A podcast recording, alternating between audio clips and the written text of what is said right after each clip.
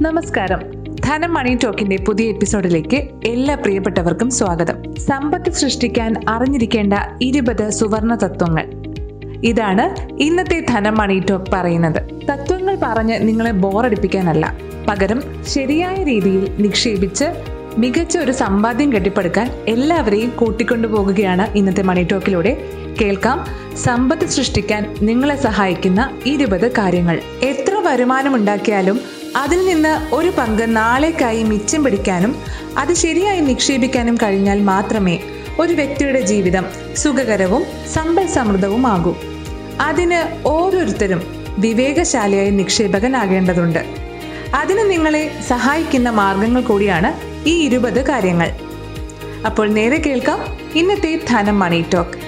നിങ്ങൾക്കറിയാമല്ലോ ധനം money talk മാത്രമല്ല fin story hundred B strategies തുടങ്ങിയ മറ്റ് രണ്ട് പോഡ്കാസ്റ്റുകളും ഇപ്പോൾ Google podcast Apple podcast Spotify Jio Saavn Gaana എന്നിവയിലെല്ലാം ലഭ്യമാണ്.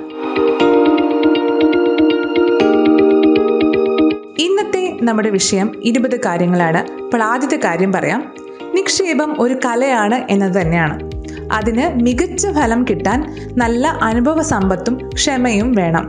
ഇതിൽ പ്രധാനമായും ക്ഷമ വേണമെന്നതാണ് ആദ്യത്തെ പോയിന്റ് രണ്ടാമത്തെ കാര്യം സമ്പത്ത് സൃഷ്ടിക്കാൻ അതിന്റെതായ സമയം ആവശ്യമാണ്. അതിന് കുറുക്കു വഴികളില്ല എന്നത് മനസ്സിലാക്കുക. മൂന്നാമത്തേത് പഠനവും അനുഭവവും വ്യത്യസ്തമാണ്. ചെറിയ കാലയളവ് കൊണ്ട് നമുക്ക് കാര്യങ്ങൾ പഠിച്ചെടുക്കാം. പക്ഷേ നല്ല അനുഭവ സമ്പത്തുണ്ടാകാൻ സമയമെടുക്കും. നിക്ഷേപം നടത്താൻ നിങ്ങൾക്ക് ആവശ്യത്തിന് വൈദഗ്ധ്യമില്ലെങ്കിൽ ഫിനാൻഷ്യൽ പ്ലാനറുടെ സഹായം തേടുക. നിശ്ചിത ഇടവേളകളിൽ അദ്ദേഹവുമായി ബന്ധപ്പെടുക. ഇതാണ് നാലാമത്തെ കാര്യം. ഓഹരി നിക്ഷേപത്തിൽ നിന്ന് ഏറ്റവും ഉയർന്ന നേട്ടം എടുക്കേണ്ട പ്രായം എന്നത് മുപ്പത്തഞ്ച് മുതൽ നാൽപ്പത്തി അഞ്ച് വയസ്സാണ് എന്നത് മനസ്സിലാക്കണം. ഇതാണ് അഞ്ചാമത്തെ കാര്യം. ആദ്യം ഗോൾ നിശ്ചയിക്കുക. എന്നിട്ട് ആ ലക്ഷ്യം നേടാൻ പ്ലാൻ ചെയ്യുക. ഓരോ ലക്ഷ്യത്തിനും അതിന്റെതായ ഊന്നൽ നൽകി വേണം മുന്നോട്ട് പോകാൻ. ഒരു മാസം നിങ്ങളുടെ കയ്യിൽ വരുന്ന പണം ചെലവുകൾ കടങ്ങൾ എന്നിവ കൃത്യമായി മനസ്സിലാക്കുകയും അത് എഴുതി സൂക്ഷിക്കുകയും ചെയ്യുക. ഇതാണ് ഏഴാമത്തെ കാര്യം. അടുത്ത പോയിന്റ് പറയാം. ഏറ്റവും ആദ്യം ഒരു എമർജൻസി ഫണ്ട് ഉണ്ടായിരിക്കുക എന്നുള്ളതാണ്. ആറു മാസത്തെ നിങ്ങളുടെ മൊത്തം ചെലവിനുള്ള തുകയെങ്കിലും ഇങ്ങനെ എമർജൻസി ഫണ്ടായി ആദ്യം തന്നെ കരുതി വെക്കണം.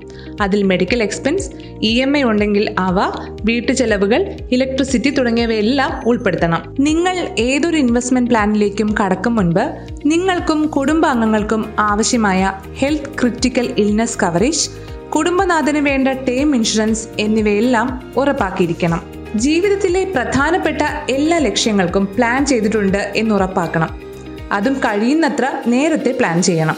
എത്ര നേരത്തെ തുടങ്ങുന്നുവോ അത്രയും നല്ലത് എന്നാണ് പറയുന്നത്. അങ്ങനെയെങ്കിൽ മാസം ചെറിയൊരു തുക പോക്കറ്റിന് താങ്ങാവുന്നത് നീക്കിവെച്ചുകൊണ്ട് ബുദ്ധിമുട്ടില്ലാതെ ലക്ഷ്യം കൈവരിക്കാനാകും.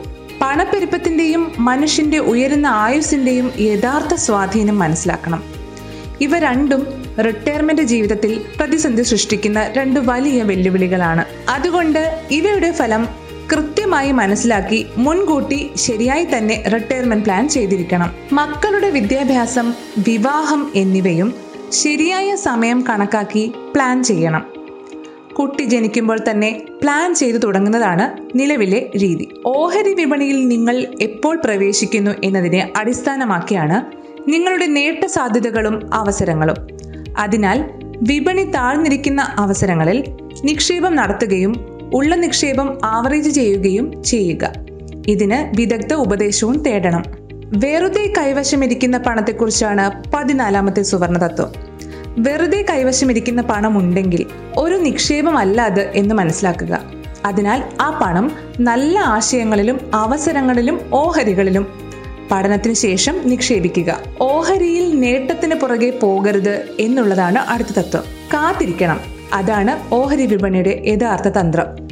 തിരുത്തലുകൾ വരുമ്പോൾ പ്രവർത്തിക്കുക. അതും ശരിയായി തന്നെ അറിഞ്ഞ് പ്രവർത്തിക്കുക. റിസ്ക് അഥവാ നഷ്ടസാധ്യത എല്ലായിടത്തും ഉണ്ട്. ഓരോ ഇടത്തും അതെന്താണെന്ന് കൃത്യമായി മനസ്സിലാക്കി പ്രവർത്തിക്കണം. ഇതാണ് പതിനാറാമത്തെ തത്വം. അടുത്ത തത്വം മ്യൂച്വൽ ഫണ്ടിനെ കുറിച്ചാണ്. മ്യൂച്വൽ ഫണ്ടിൽ ഒന്നിച്ച് ഒരു തുക നിക്ഷേപിക്കുന്നതിനൊപ്പം ഒരു എസ് ഐ പി അഥവാ സിസ്റ്റമാറ്റിക് ഇൻവെസ്റ്റ്മെന്റ് പ്ലാൻ കൂടി ചേരുക. അതുവഴി ദീർഘകാല അടിസ്ഥാനത്തിൽ കൂടുതൽ മെച്ചപ്പെട്ട ഫലം ഉറപ്പാക്കാം. നിക്ഷേപിക്കാനായി വിപണിയുടെ ഏറ്റവും താഴ്ന്ന നിലവാരത്തിനായി കാത്തിരിക്കരുത്. അതുപോലെ ലാഭമെടുക്കാൻ ഏറ്റവും ഉയരത്തിനായും കാത്തിരിപ്പ് വേണ്ട. പകരം എത്രയും പെട്ടെന്ന് നിക്ഷേപം ആരംഭിക്കുക. എന്നിട്ട് അവസരങ്ങൾ കിട്ടുമ്പോൾ ആവറേജിംഗ് നടത്തുക. ദീർഘകാല അടിസ്ഥാനത്തിൽ സമ്പത്ത് സൃഷ്ടിക്കാനുള്ള ഒരേ ഒരു മാർഗം അതാണ്. ഇതിനായി മികച്ച പോർട്ട്ഫോളിയോ മാനേജർമാരെ കണ്ടെത്താനും ശ്രദ്ധിക്കുക. പത്തൊമ്പതാമത്തെ തത്വം പറയാം. ഏത് നിക്ഷേപമായാലും വൈവിധ്യവൽക്കരണം നിർബന്ധമാണ്.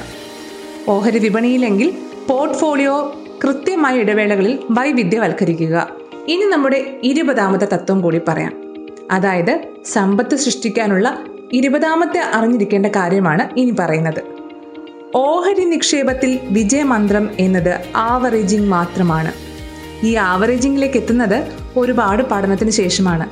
അതിനാണ് നിങ്ങൾക്ക് മികച്ച ഒരു ഫണ്ട് മാനേജറെ കണ്ടെത്തേണ്ടത് അത്യാവശ്യമെന്ന് ഞാൻ പറഞ്ഞത്. ഓഹരി വിപണി ലാഭനഷ്ട സാധ്യതകൾക്ക് വിധേയമാണെന്നിരിക്കെ കൃത്യമായ പഠനത്തോടെ കൂടെ മാത്രം നിക്ഷേപം നടത്തുക.